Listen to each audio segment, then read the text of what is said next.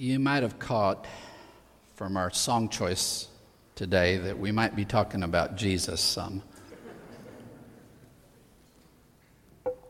We're continuing in our series from the Gospel of John. The message became flesh.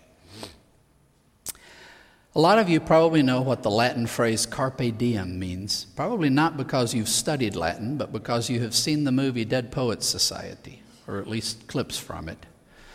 Um, it's interesting how that phrase has kind of become common knowledge uh, because of that movie. Seize the day. And it, it's from this scene. Uh, the teacher in that movie, played by Robin Williams, is, and there's a, a very impactful scene in which he's reminding his students that their life is short.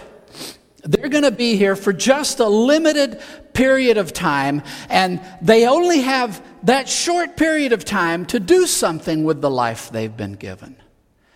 And Robin Williams challenges his students in this movie to not squander that gift, but to actually do something significant with their lives. Seize the day. That's kind of what Jesus is going to be talking to his disciples about in the passage we're looking at today. We're in John chapter 9, verses 1 through 7. I've titled the message Carpe Diem. Give me a second. Okay. Oh, sorry. Let's read verse 1 and 2. And passing by, he saw a man blind from birth. And his disciples asked him, saying, Rabbi, who sinned, this one or his parents, that he was born blind? Now, we have finally uh, reached the end of the long, rambling discussion back and forth in chapters 7 and 8. I think in previous weeks I might have said it included chapter 6. If, if I did say that, I apologize. It's chapters 7 and 8 that deal with when Jesus uh, is in the Feast of Tabernacles and he, he draws on two significant bits of imagery that were part of the Feast of Tabernacles at the time. Every morning they would get water from the pool of Siloam and bring it to the feet of the altar in front of the temple and pour it out there. And it was their way of recognizing that God provides them with water, which is what is necessary for all their crops to grow and all the produ- production that they have and the life that uh, is sustained by water. They are grateful. They don't pray to any other God. They don't depend on nature. They don't don't depend on a Mother Earth, they depend on Yahweh for life and provision. And another part of their celebration was that every night they lit chandeliers in the court of women, which is where all Jews were allowed. And uh, on the steps uh, leading, leading up from the court of women, musicians would set up and they would sing praises all night long throughout the feast, celebrating the goodness of God. And they would dance and praise before the Lord in a, a very strong uh, contrast to the kind of debauchery involved in nighttime festivals with Greeks and uh, their pagan festivities. Uh, they celebrated light in the midst of darkness. And Jesus in this feast has said, I am the light of the cosmos. This thing you are celebrating at night, it's me. I am everything good come to you in the flesh. I am life itself. And he also in this feast has said, If you come to me, I will cause living waters to flow from within you forever. I will be a source of water and life eternal in you. So, Jesus has very deliberately drawn on the imagery of this festival during this time. And uh, throughout this, all he's been met with from the religious leadership is absolute rejection, arguing, debating, trying to undermine and undercut and reject every single thing Jesus has been saying in two long chapters, seven and eight. Now we finish all of that, and this is the concluding event of this uh, encounter, this feast of booths. He's done talking with them, so he walks by, and we're going to have kind of an object lesson that goes with all that's being discussed in this time. He sees a blind man. And this guy, it's not that somehow he uh, uh, had some diabetes and uh, lost his eyesight or had an accident. No, this guy was born blind. This guy has never once in his life seen anything. And his disciples see the man, and they ask Jesus a question. I'm sure they saw him and thought, wow, that is it's horrible to, to be uh, from the moment of birth have to deal with that shortcoming, that, that uh, in, incapacity, and especially in a world in antiquity, there was no such thing as Braille. They didn't have stoplights with audio, audio signals and stuff. There, there was no accommodation made for the blind in antiquity, except that in the law of Moses, you were told not to trip up the blind because God doesn't like it. But beyond that, there, there wasn't any help uh, society wise for the blind. It must have been an excruciatingly difficult life for this man. And the disciples see that and they think, wow, what a horrible thing to have happen to somebody. And they say to Jesus, Rabbi, teacher, who sinned? This one or his parents that he was born blind.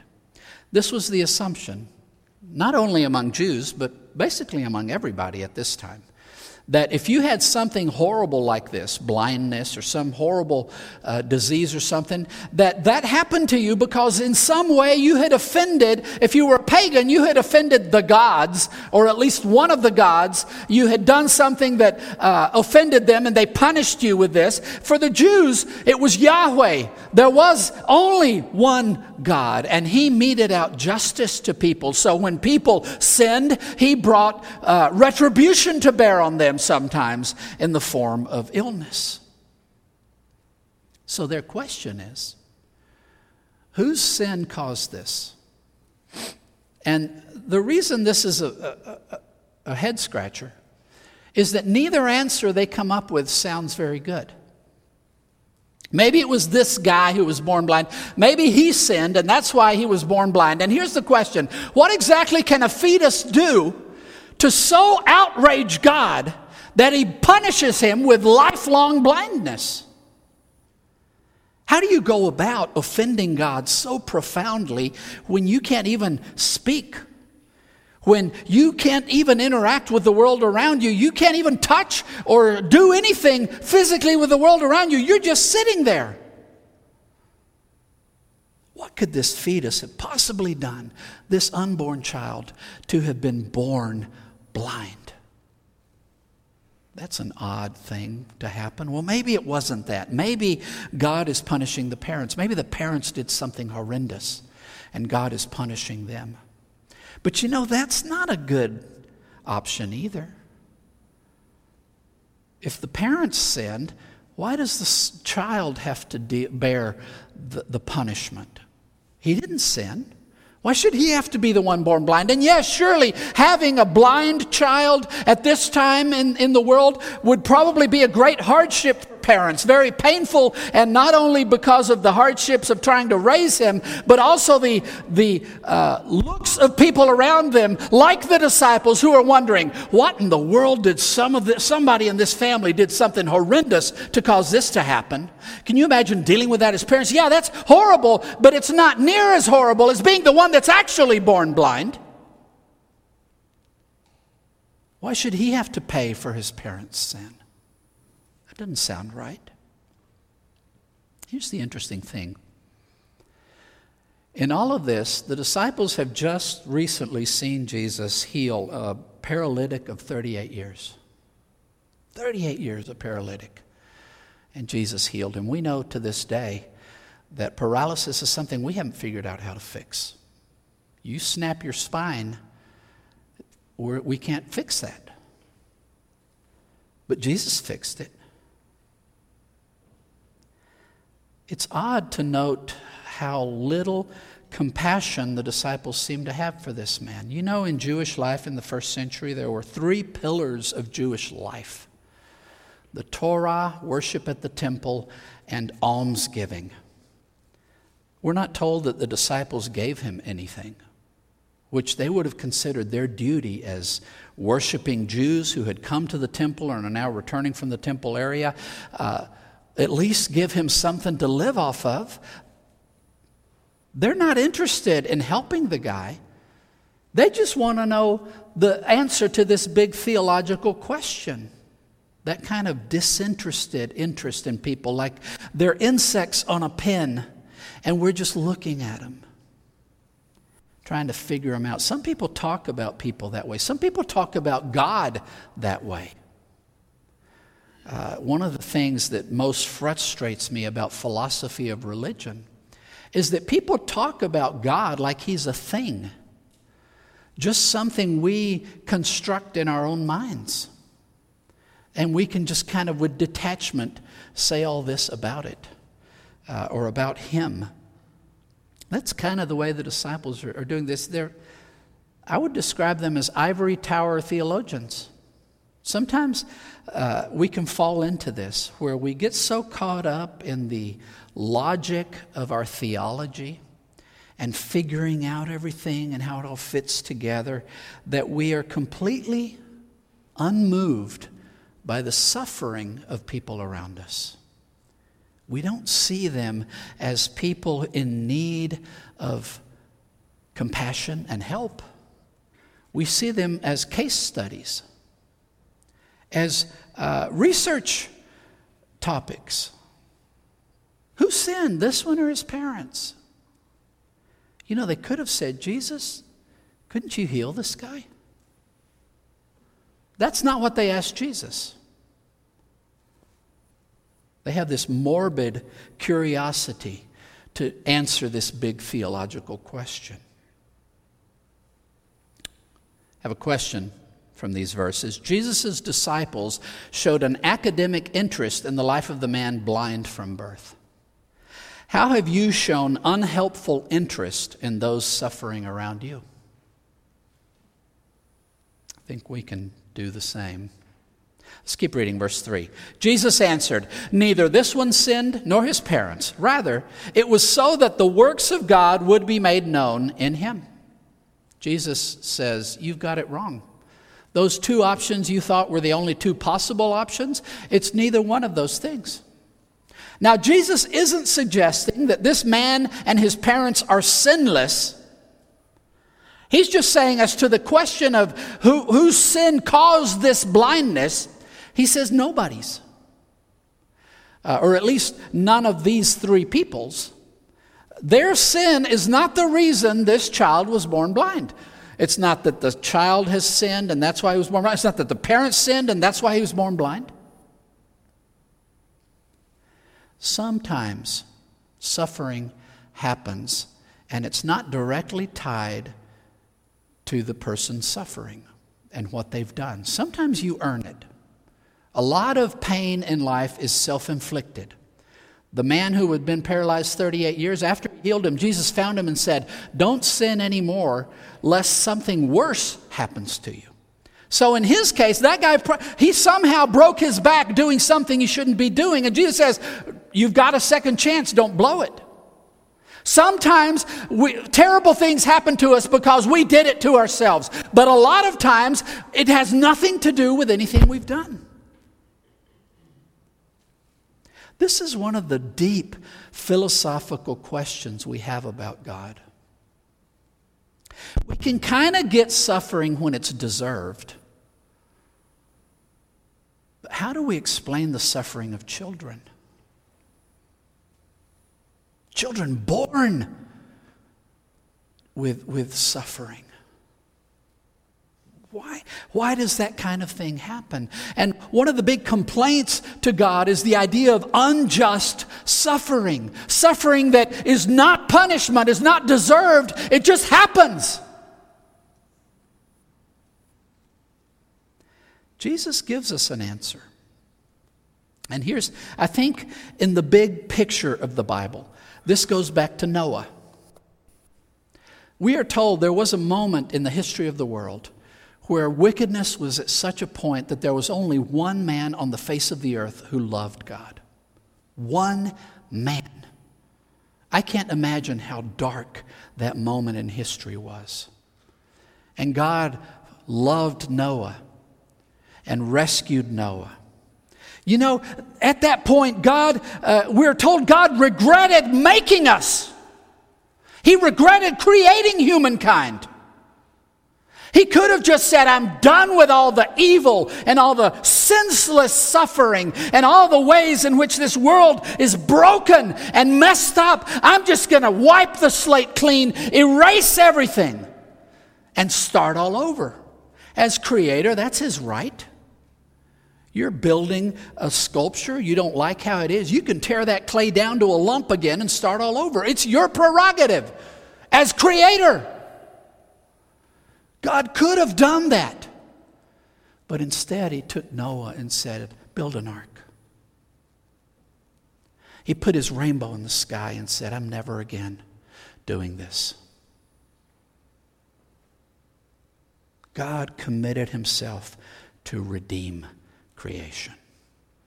So he's allowed it to continue the way it is. And horrible things continue to happen things that are not fair, things that are not right, things that are evil continue to happen in creation. And God has allowed it. You know why? Not because He doesn't care. Not because it doesn't wound him as creator that these things are going on in his creation, but because he has committed to redeem. He's allowed it to continue so that more than one person could participate in eternity. It could have just been Noah. Thank God there are more of us because God has chosen to tolerate the suffering. But here's what Jesus is telling us in every point of suffering, God is at work. God inserts himself in human suffering and extends an invitation to redemption and rescue. Every single unjust thing that goes on in the world, God has stepped into and is there waiting for an opening, an opportunity to bring redemption to bear. Sometimes we just try to look to find the guilty party so we can feel good about ourselves and look down on the poor sinners who are suffering so badly because they're bad parents or bad husbands or wives or bad children, and that's why things are happening to them. That kind of interest is useless. And it's not the kind of interest God shows in our suffering. God is at work in our suffering. Why was this man born blind? Because this was going to become an arena in which God would work. That's it. Sometimes suffering is as simple as that. God is going to work in it.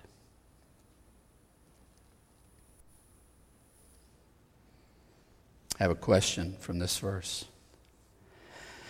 Jesus said God was displaying his works in the life of the man born blind. How have you observed God at work in your suffering?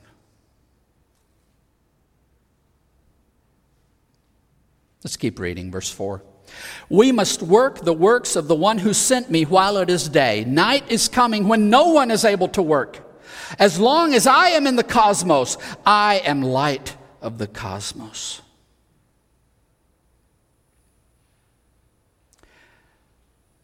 Jesus kind of reorients his disciples. And I love that this story is as much about this bland, man born blind and what Jesus is doing in his life as it is about Jesus teaching his disciples. Jesus could have just healed the man and said, See, that's what I'm talking about. God's at work. But he turns around before he heals the man and says, I need to teach you guys something about this. We must work the works of the one who sent me. We absolutely must. Not just me, Jesus, we must work the works of the one who sent me, the Father who sent me. God is at work in suffering, and that is where we need to be hard at work. We have to.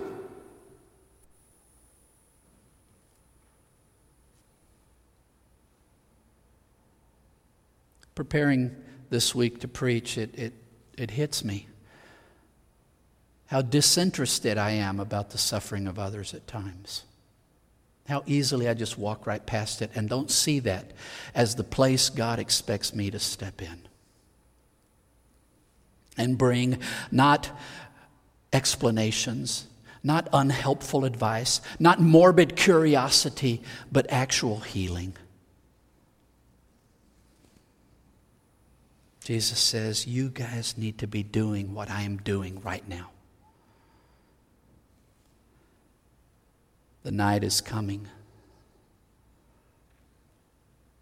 That's an obscure statement. What exactly does he mean? He talks about as long as I am in the cosmos, I am light of the cosmos. I illuminate creation as long as I'm here. Now, if he were just talking about his physical presence, he's about to be gone. He's uh, within a few short months, crucifixion will happen. Shortly after that, he will ascend to the Father. So, in terms of Jesus physically present in creation, uh, he will be absent. But if he were saying that when I'm gone physically, the time to work is done, then it would not make any sense for John to even write this down for us because by the time he's writing this, it's been decades since Jesus ascended to the Father. This instruction would have no use if we're already in that night where nobody can work.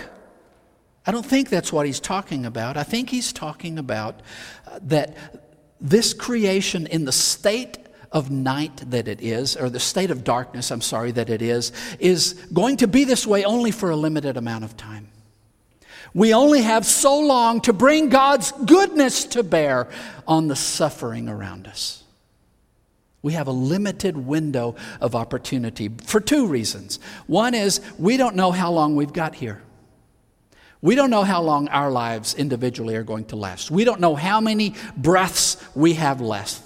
We don't know how many heartbeats remain on this ticker. So, that is a limited resource we must not squander. Every opportunity we have to insert the healing of God in the suffering around us, we are commanded by Jesus to be at work, doing what God is at work doing, joining God in that work. The other reason we have limited time is we know this creation will not continue like this forever. There is a final day. There is a day in which Christ will intervene and the elements themselves will be consumed by fire, and we will have new heavens and new earth, and the opportunity to deal with the suffering and the sin around us will be gone because it'll be er, er, eradicated from creation. We have a limited window of opportunity in which to insert ourselves in the work before us now.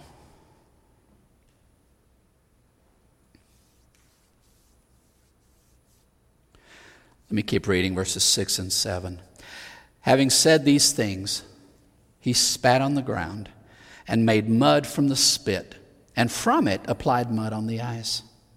And he said to him, Go wash in the pool of Siloam, which means sent. So he went and washed and came back seeing. Having instructed the disciples, Jesus turns and shows how God is at work in this man's life. He does the kind of thing only God can do. He heals him. But I think it's very interesting to observe how he heals him. First of all, he spits on the ground, makes mud out of it, and smears it on his eyes. I want you to put yourself in the shoes of the man born blind. What do you think your immediate reaction to that would be? You hear somebody spit, and the next thing you feel is somebody smearing mud on your eyes. I, I suspect, I, I, I, I wasn't there, but I suspect that might have been slightly unpleasant. Nobody enjoys getting spit on their face. Nobody, not even back then. Uh, in fact, for Jews, spit or blood, anything that comes out of a person, defiles you. Uh, so, it, and, but it's, it's interesting how Jesus always flipped those things, right? The woman with the flow of blood, who anybody who touched her would have been defiled.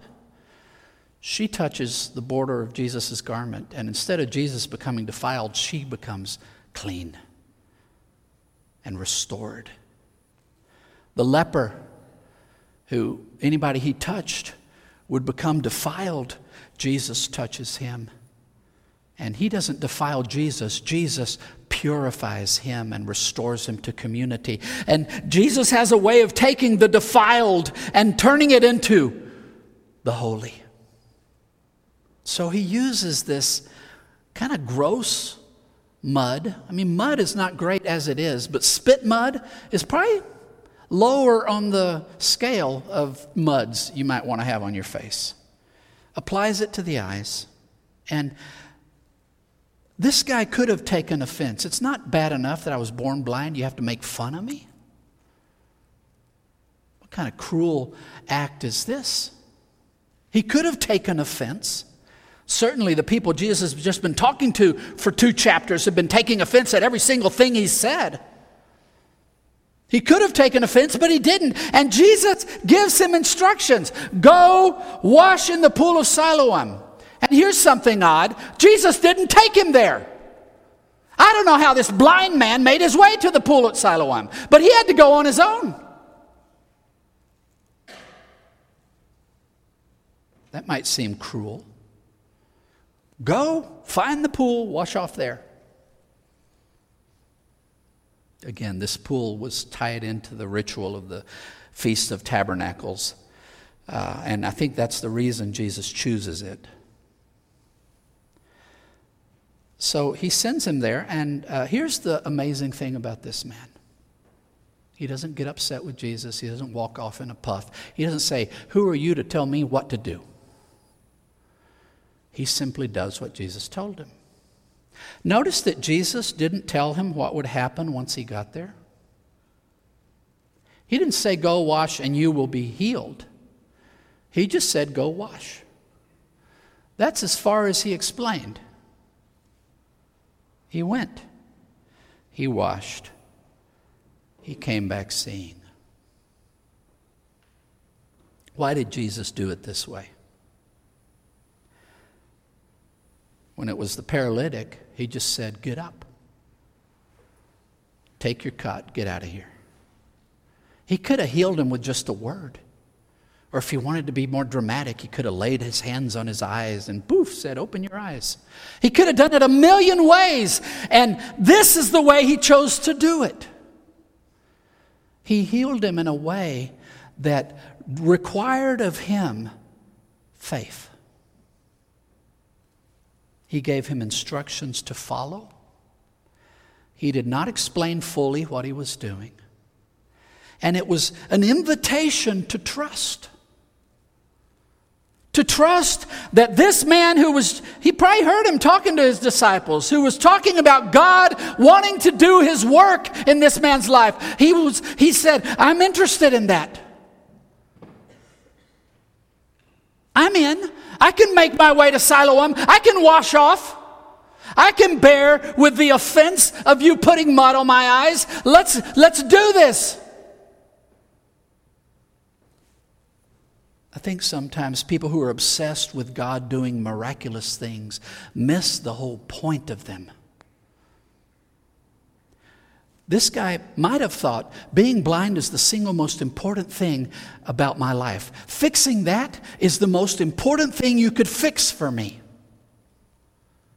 You know what? It wasn't. This guy needed Jesus more than he needed to see. He needed God. He needed to be restored to the right relationship with his Creator that his Creator intended for him. That need was greater than his blindness. And Jesus healed his blindness in a way that tied the two things together because he's not just going to deal with the superficial. He's not going to put a band aid on your cancer. He wants to deal with the real issues. And even something like being born blind becomes just a metaphor by comparison. He needed to discover a walk of faith with God. And that's how he helped. God inserts himself into our suffering, not just to fix the problem in the short term, but to invite us to the kind of relationship that will bring healing to every area of our lives, not just this one that we're concerned about.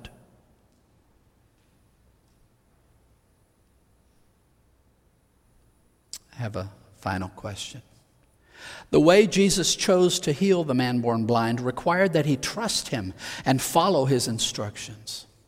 How have you observed Jesus working in your life in ways that build a relationship with Him?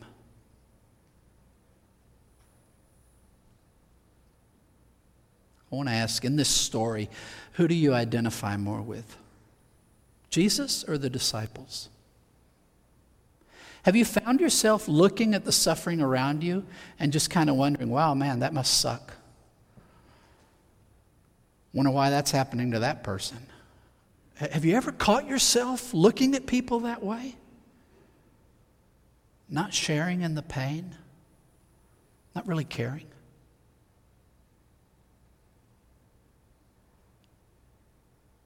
Or are we willing to insert ourselves in that suffering the way the Father is, the way Jesus does. You know, He was watching us from above, from beyond the crystal sea, and He came to us. He pierced the veil and became flesh to walk among us in the muck and mire of our suffering. He came. Is that the way we deal with the suffering around us? Do we insert ourselves into it? Not pridefully, not to offer unhelpful advice, but to actually uh, bring Christ and the healing of Christ into that suffering. Night is coming. Our time is short. I pray we don't squander a single opportunity when we are exposed to suffering around us, that we never just look at it with disinterest, but that we hear what Jesus said we must work the works of the one who sent Jesus to us. The one who inserts himself in the suffering of the world. We must follow suit because we do not step into this alone. Jesus is the light of the cosmos. We have light to share, we have life to share. We must seize the day. Let me say a word of prayer. Dear God, thank you so much that you see our suffering and are moved by it. You don't just observe us from afar and say, wow, that must be painful. You come and sit beside us. You inhabit our suffering with us. And you call us to trust you so that you may draw us out of it. Lord, help us to join you in what you are doing, not just in our lives, but in the world. There is so much suffering, Lord. Give us compassionate hearts. And bring your light to bear on the darkness. We love you, Jesus. It's in your name we pray. Amen.